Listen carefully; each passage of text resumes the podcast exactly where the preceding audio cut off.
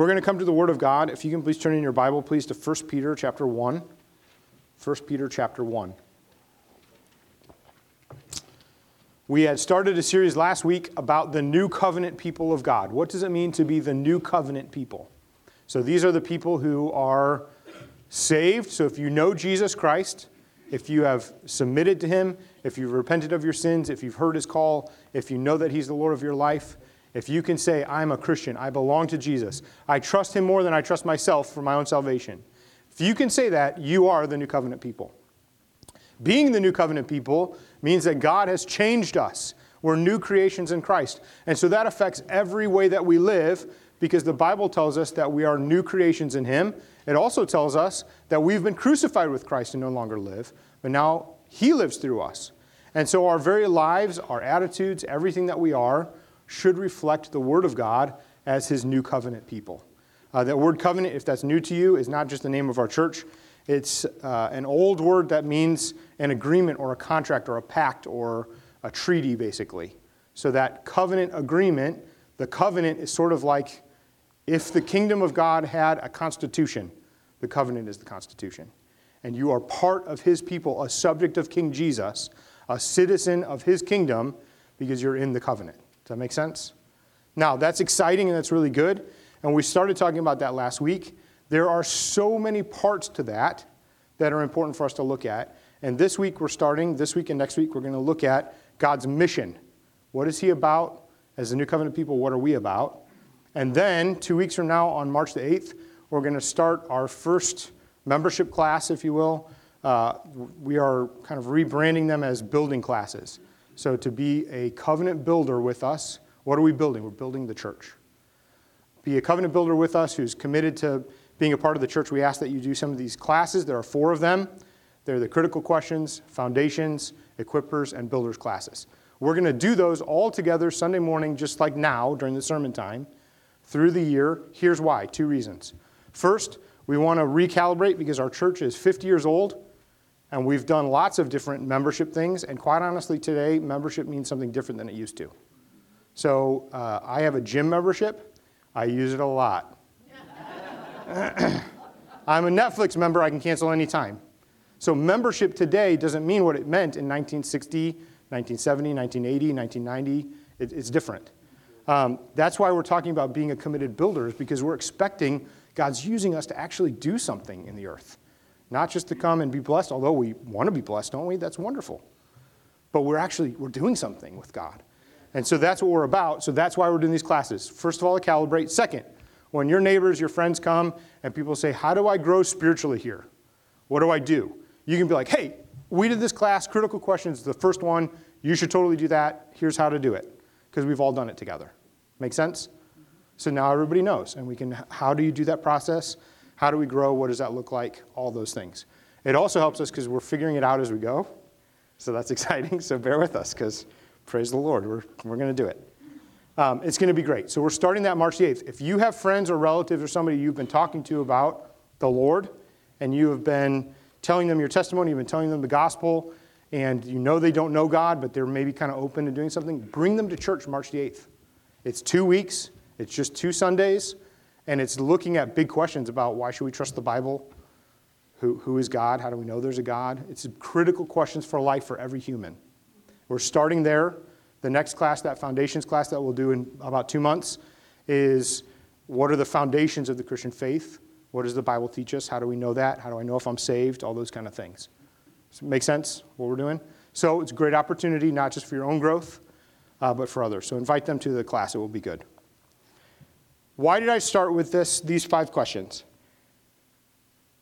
I started with these five questions because we don't talk about them a lot, and yet they keep you up at night.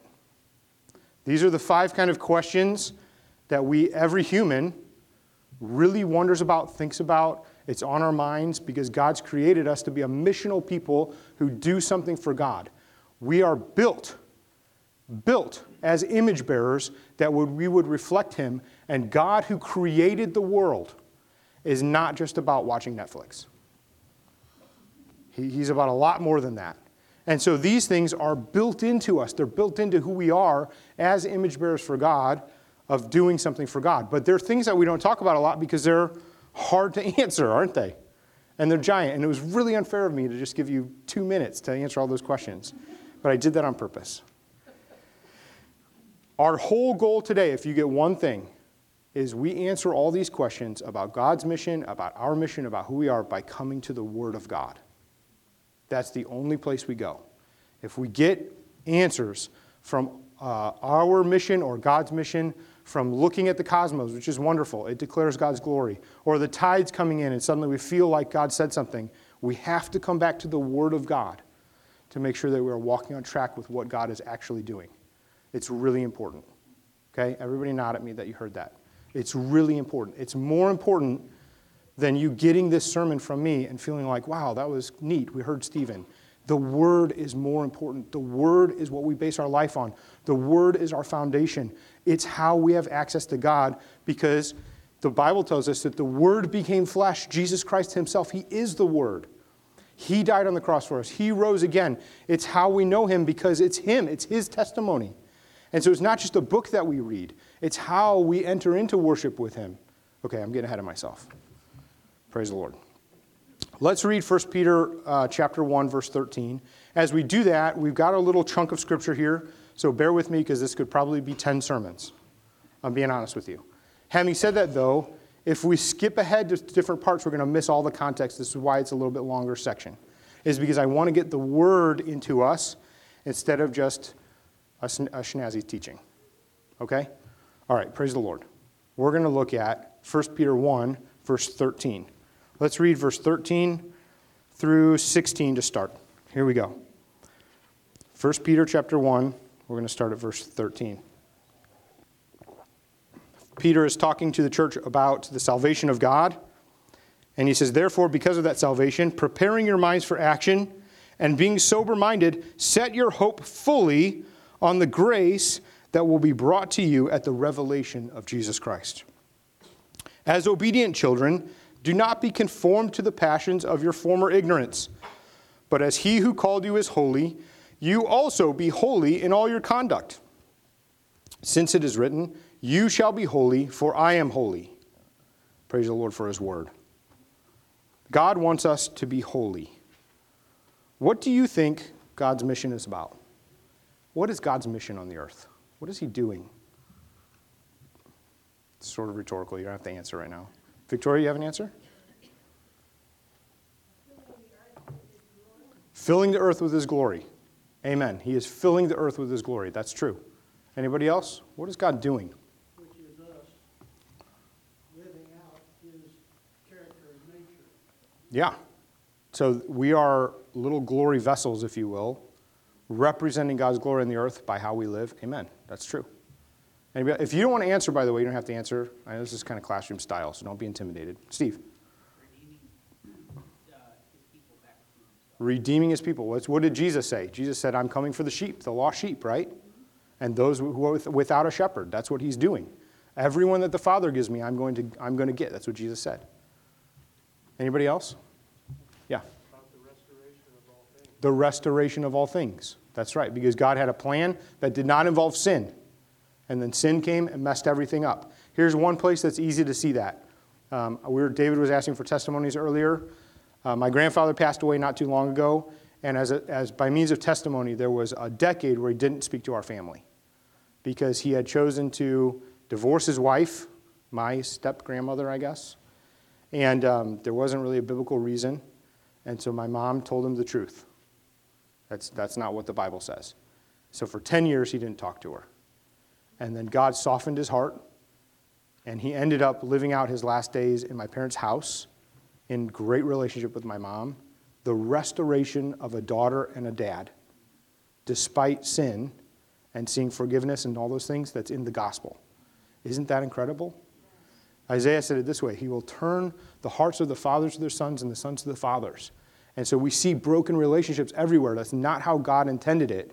And instead, in the gospel, the Lord pulls people back in together. And instead of, oh, I hate that guy, there's this love and grace toward each other. And, and it's, the, it's Jesus.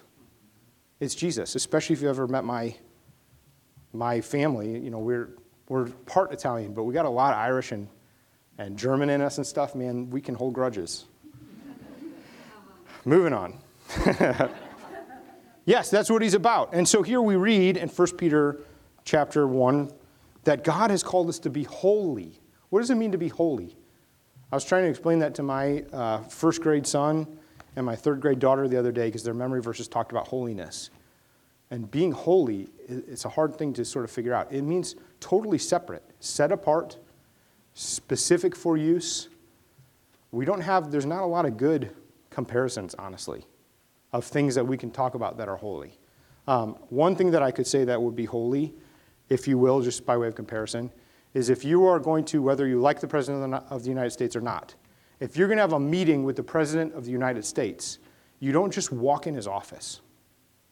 You have to go through security, you have to be vetted, you have to have an appointment, you have to come in, you have to have the right credentials. And just to meet him and shake his hand is one thing, but if he's going to talk to you about something special, you have to have clearances. It, it's, it's different, it's not common to meet with somebody like that, right?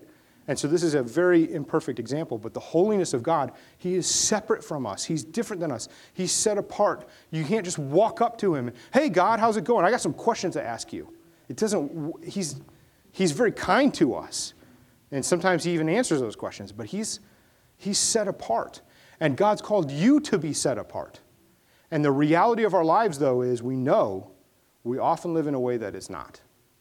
We often live in a way that's very crass we often live in a way that's not beautiful. It's not holy. It's not special. It's sin. And the amazing thing here is that God has called us to be holy as He is holy, to reflect His very nature. We can't do that without Jesus Christ, as we're going to learn as we continue on. So God's called us to be holy. He wants the knowledge of Him to cover the whole earth as the waters cover the sea. He's turning the hearts of fathers to children, children to fathers, all these things in His holiness because He's different, He's set apart. It's not common. In other words, there is no great advertising scheme that we can do, or business model, or special inspirational video that's going to make people's hearts change. It's Him, it's His holiness, it's His gospel, it's Him changing people. That's what God's called us to. What's His mission? His mission is to cover the whole earth with the knowledge of Himself and His holiness in His restoration. That's an incredible big thing. Peter tells us we're supposed to be holy, but also we're supposed to be prepared for action, having our hope fully set on the grace that's brought about by the revelation of Jesus Christ. Isn't it interesting sometimes how we can let our eyes shift from the prize? Um, back a long time ago when I was a young man, one of my first jobs ever was in landscaping. Anybody ever worked in landscaping? No? Okay. Couple. it's not the easiest job. It's dirty, it's backbreaking, it's, there's a lot, and when you bust out the shovels, you're like, oh, shovels? Oh, this is going to be fun. It's, it's hard, it's hard work. And so my first job I did was in landscaping. And I met somebody, I don't remember, honestly, I was trying to figure out who it was. I cannot remember. Um, I don't know. Anyway, I met somebody, and they had built a beautiful retaining wall at their house. And uh, they were having some trees put in and things to make it look nice. And so the nursery that I worked for, the landscaper, had done this tree, and I was like the nursery caretaker. And on this particular day, they grabbed me and they said, You're on the crew today because somebody was sick. I had no idea what I was doing. So next thing I know, I'm just carrying really heavy things. That was pretty much my whole job. But I went out and I'm seeing this beautiful landscaped backyard, these trees being put in that were big trees, and it was lovely. And I remember talking to this guy about the work because it was hard, but boy, the end product, it was awesome. It just it was a garden, a real garden, and it looked great.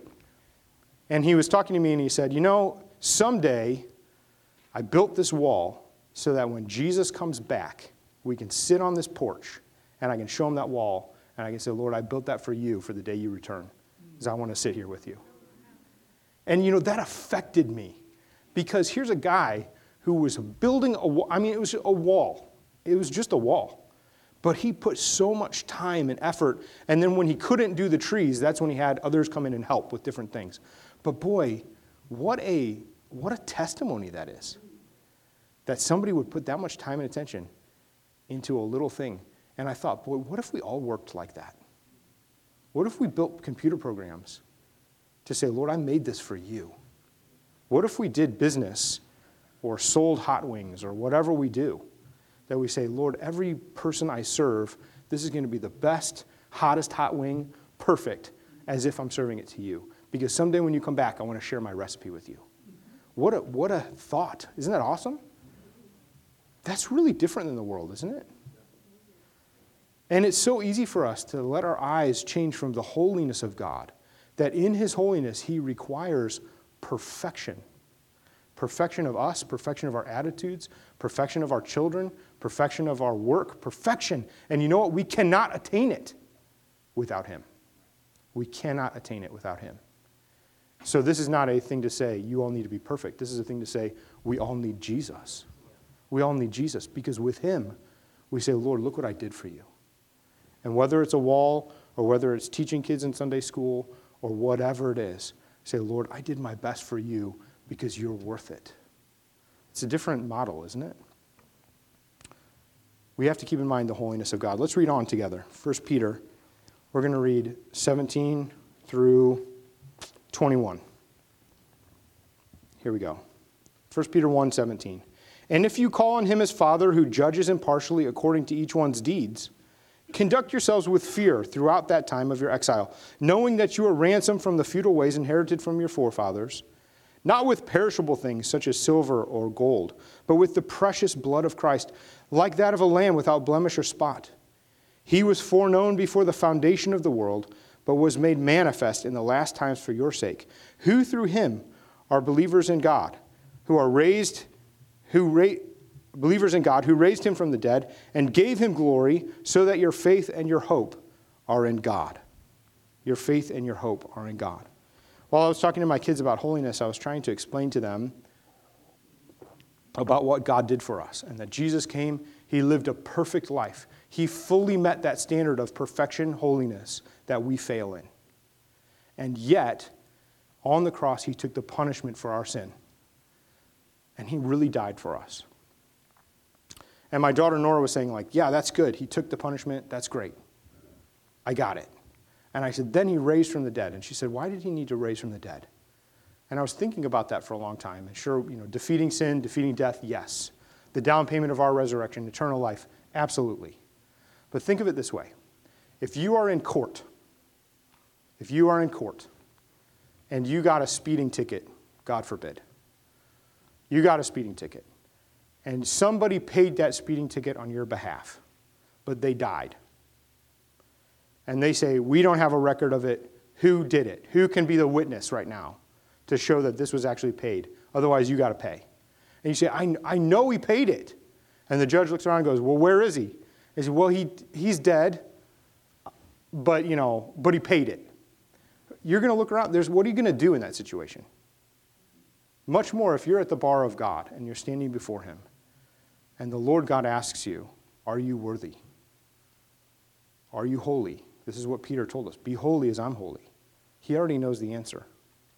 And your answer is no. You say, well, well, Jesus died for me. If he's still dead, there's no power in it. Because you're going to look around, somebody, somebody tell him what Jesus did. But the fact that Jesus stands up and says, I took the price. I did it. It changes everything. Because you look around and you see Him, and everything is solved in Him because He really took the price for us. It changes everything that He is our intercessor, He's our advocate, He's the lawyer who stands there and says, No, no, no, this one belongs to me. It's in me. Saved, washed, clean, holy as I'm holy. It changes everything. The fact that He rose from the dead, it is our hope. Because knowing that, knowing that he rose from the dead means when we think about how can my life be okay? What can I do? Lord, make me holy. We see him really alive. How would Chrysanthi, wonderful testimony, Chrysanthi, how would Chrysanthi's testimony have changed if just an apparition showed up? It's not the same. He's alive. It changes everything about us. It changes everything about our heart. It changes everything about our existence, and it changes everything about the mission. Because now we're not just living holy for God, which we're called to do, but we're actually bringing people to the holy God who is alive. That's incredible. What a great mission we have in God. Praise the Lord. What I really want to read is in chapter 2, so we're just going to go fast to get there because I'm going to be way out of time. All right, praise the Lord. Let's start at 22 and we're going to read through all the way through 2:13. Starting in verse 22. Having purified your souls by obedience to the truth and a sincere brotherly love, love one another earnestly from a pure heart, since you have been born again, not of perishable seed, but of imperishable, through the living and abiding word of God. For all flesh is like grass, and all its glory like the flower of the grass. The grass withers and the flower falls, but the word of the Lord remains forever. And this word is the good news that was preached to you. So put away all malice and all deceit and all hypocrisy and envy and all slander. Like newborn infants, long for the pure spiritual milk, that you may that by it you may grow up to salvation, if indeed you have tasted that the Lord is good. As you come to him, a living stone rejected by men in the sight of God, chosen and precious, you yourselves, like living stones, are being built up as a spiritual house to be a holy priesthood, to offer spiritual sacrifices acceptable to God through Jesus Christ. For it stands in Scripture Behold, I am, li- I am laying in Zion a stone, a cornerstone, chosen and precious, and whoever believes in him will not be put to shame. So the honor is for you who believe, but for those who do not believe, the stone that the builders rejected has become the cornerstone, and a stone of stumbling and a rock of offense. They stumble because they disobey the word as they were destined to do so. But you are a chosen race, a royal priesthood, a holy nation, a people for his own possession, that you may proclaim the excellencies of him who called you out of darkness and into his marvelous light. Once you were not a people, but now you are God's people. Once you had not received mercy, but now you have received mercy. Beloved, I urge you as sojourners and exiles to abstain from the passions of the flesh which wage war against your soul. Keep your conduct among the Gentiles honorable, so that when they speak against you as evildoers, they may see your good deeds and glorify God on the day of visitation. Praise the Lord. What a great passage. Right under, under this middle of the page here, it says 1 Peter 1 13 through 212. The first one, first, uh, 1 13 through 16. Life is less about satisfaction and more about sanctification. Life is less about satisfaction and more about sanctification. God has called us to holiness. He's called us to worship Him. He's called us to proclaim His excellencies. He's called us to do something great for Him. He's called us to look more like Christ. He's called us to change, to be like Him. How do we do any of those things? Through the power of the Holy Spirit, through the Word applied to us, through God Himself who changes us. That's how we do all those things. But we tend to dupe ourselves into thinking that my life is about my satisfaction. And guess what? We're never satisfied. Isn't it interesting that the very first sin in the history of humanity, Adam and Eve fell for, was eating a fruit from the knowledge of good and evil? The tree of the knowledge of good and evil. That's the first thing. And ever since then, we've been hungry for everything in life that we think is due us. And if we get something new, new house, we're already looking for the next bigger house. If we get something new, new job, we're already looking for the better job. If we get a new car, we're looking for the, the better car. And it's just insatiable in us, isn't it? All the time, this hunger for more. It's so funny that food was the first sin because we're so hungry for it. Life is not about God just satisfying our needs. Although, you know what? He does. How wonderful. Praise God for that. And we give testimonies to it because He's so good to us. He's so kind. But more on His agenda is sanctifying us to look like Christ, the holiness that it would pour out of us, that He would cause us to be those people who are his ambassadors in every situation. That we're not just looking for the next good thing, but we're already seeing the greatest, who is Jesus Christ. And it's him who we give to everybody because we love him. Isn't it so funny? Eh, listen, this is me too. Have you ever gotten excited about a new product or something? Like you find, you know, you get the new iPhone and you're like, man, everybody's got to have this. And you become the, the biggest Apple guy ever. So you're like, everybody's got to try the iPhone. Or man, Tupperware, you start selling Tupperware and it's like all you can talk about. Tupperware is, it's so great. That's, it's just in you. We have the God of glory in us. Our lives are less about satisfaction, although He satisfies us, doesn't He? And more about sanctification. Because as we're changed by Him, as we look more like Him, suddenly it changes our thoughts, it changes our priorities. We realign with His mission. And it's when we live for Him, it's when we build a wall and say, Lord, this is for you because you called me to do it. The greatest satisfaction comes. Isn't that funny? Oh, God is so good. He's so good. Chapter 1, 17 through 19. Our conduct is based on Christ's redemption, not our pedigree, not accolades. Jesus Christ raised from the dead, He is our hope. What is it that directs the believer's life? It's Scripture. It's the Word of God. It's the foundation for our life. It's the foundation for our understanding who God is, who we are. It's our foundation for wisdom. It is, it's our life. Why can I say it? It's Him, it's His testimony. How are we sanctified? We're sanctified through suffering sometimes. We're sanctified by the Word of God applied to us. You know, the Holy Spirit, He can do anything He wants. And He chose that this would be the normal means. The normal means. It's so easy for us sometimes to look for the miraculous all the time. Lord, if you just give me this miracle, when usually it's through Scripture that God's going to speak to us. Scripture directs the believer's life. What is this spiritual milk that causes us to grow up? What do you think? It's the word, it is the Word of God. What is, Paul, what is Peter talking about? He's talking about the Word of God. He's talking about the gospel that we received, the preached word that was given, the, the testimony of Christ. It's the Word of God that's the spiritual milk that causes us to grow up. Why am I telling you that? I'm telling you that because my default, I'm just using myself as, as an example, is to go back to old worship songs that really got me. And if I want to feel close to God, I'll sing an old worship song that really gets me, and I suddenly feel this, I feel better.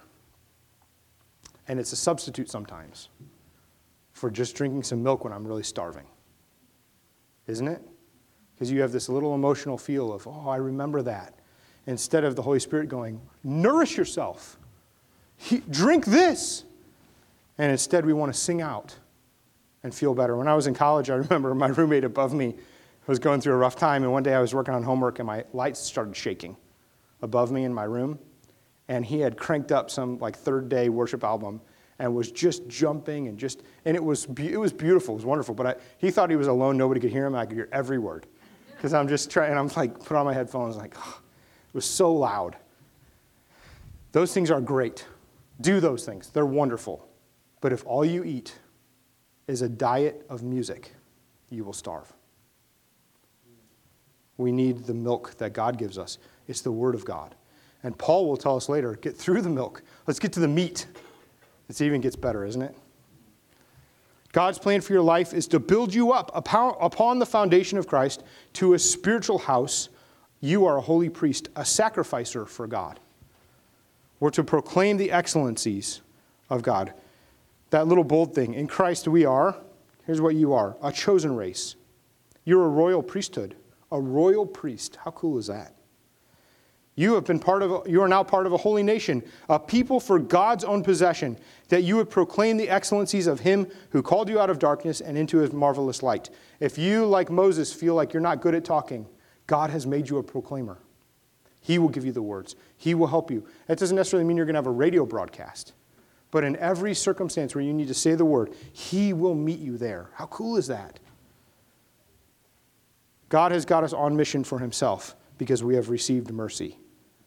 God's plan is to build you up upon the foundation of Christ. Here's what the church is the church is individual temples of the Holy Spirit, whom God has chosen to dwell, to be the place where God meets with man. That's what the temple was. That's what you are now the temple of the Holy Spirit. Collectively, then, to be the temple in God. And our job, every one of us, Paul says it this way present yourselves as a living sacrifice, holy and acceptable to God. That's what our worship looks like.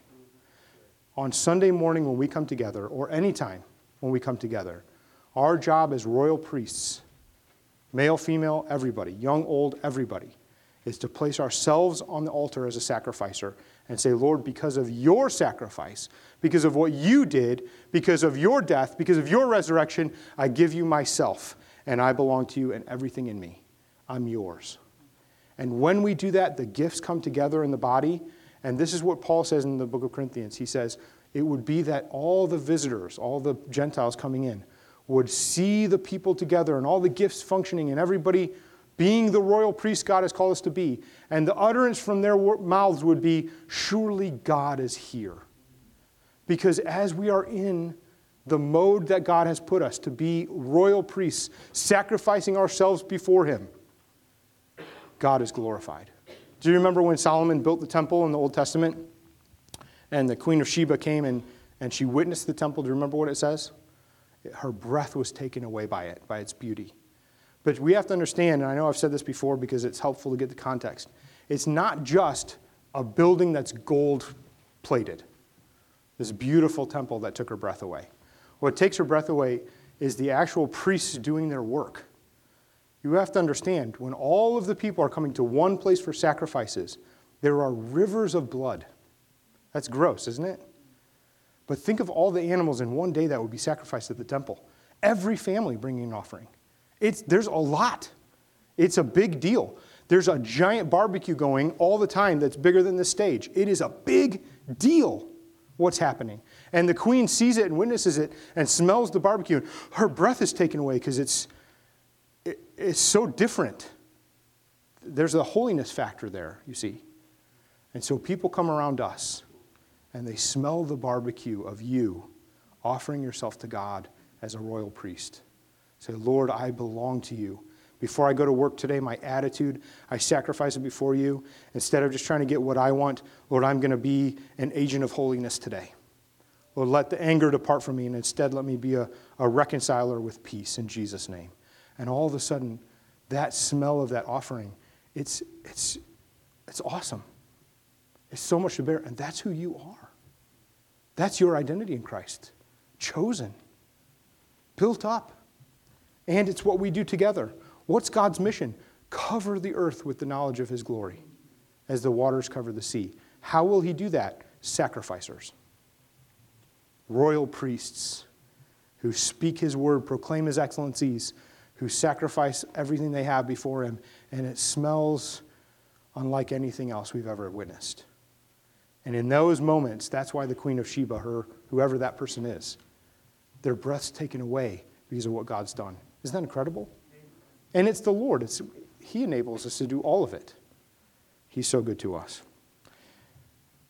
All these consequences, Peter tells us I urge you then, as exiles, abstain from the passions of the flesh. Keep your conduct honorable, so that when they speak against you, they may see your good deeds and glorify God on the day of visitation. What do all these consequences of this revelation mean for you individually? For the church, for your part in it, reflecting on God's mission? This is a big question that you can think about during the week. What it means is we just take every day, step by step, trusting in Jesus, that God Himself is making us look more like Christ, and that every day our satisfaction is less important than His sanctification.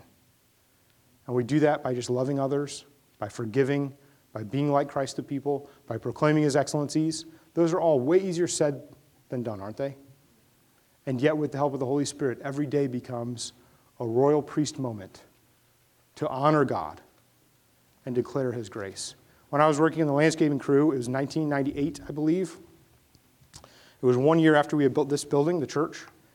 Um, and uh, I remember I grew up in this church, for those of you who are, don't know that, which is awesome. And I remember the place that I worked was not far from here, and we were on the highway driving in this giant big truck. And we were coming just from like 141 here, heading west in the big, big truck. And I'm just about to point out to the guy who's riding with me, I can't remember his name. It was like Jimmy or something. I was going to say, Jimmy, that's my church. You should come on Sunday.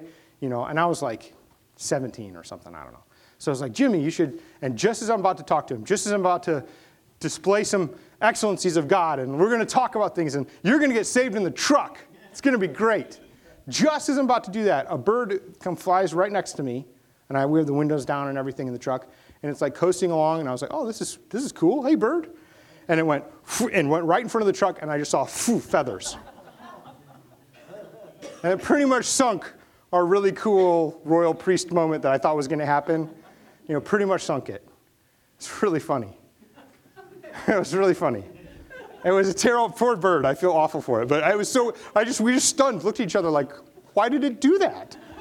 Just like committed suicide right on the Highway 40. It was awful. We got back to the place.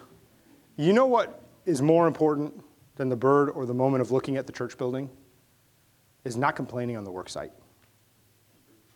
So these are my first couple days out, and they're like, dude, you're going to be sore tomorrow. I was like, yeah, I made, made $5 an hour. It's going to be great. I don't know. I was a kid.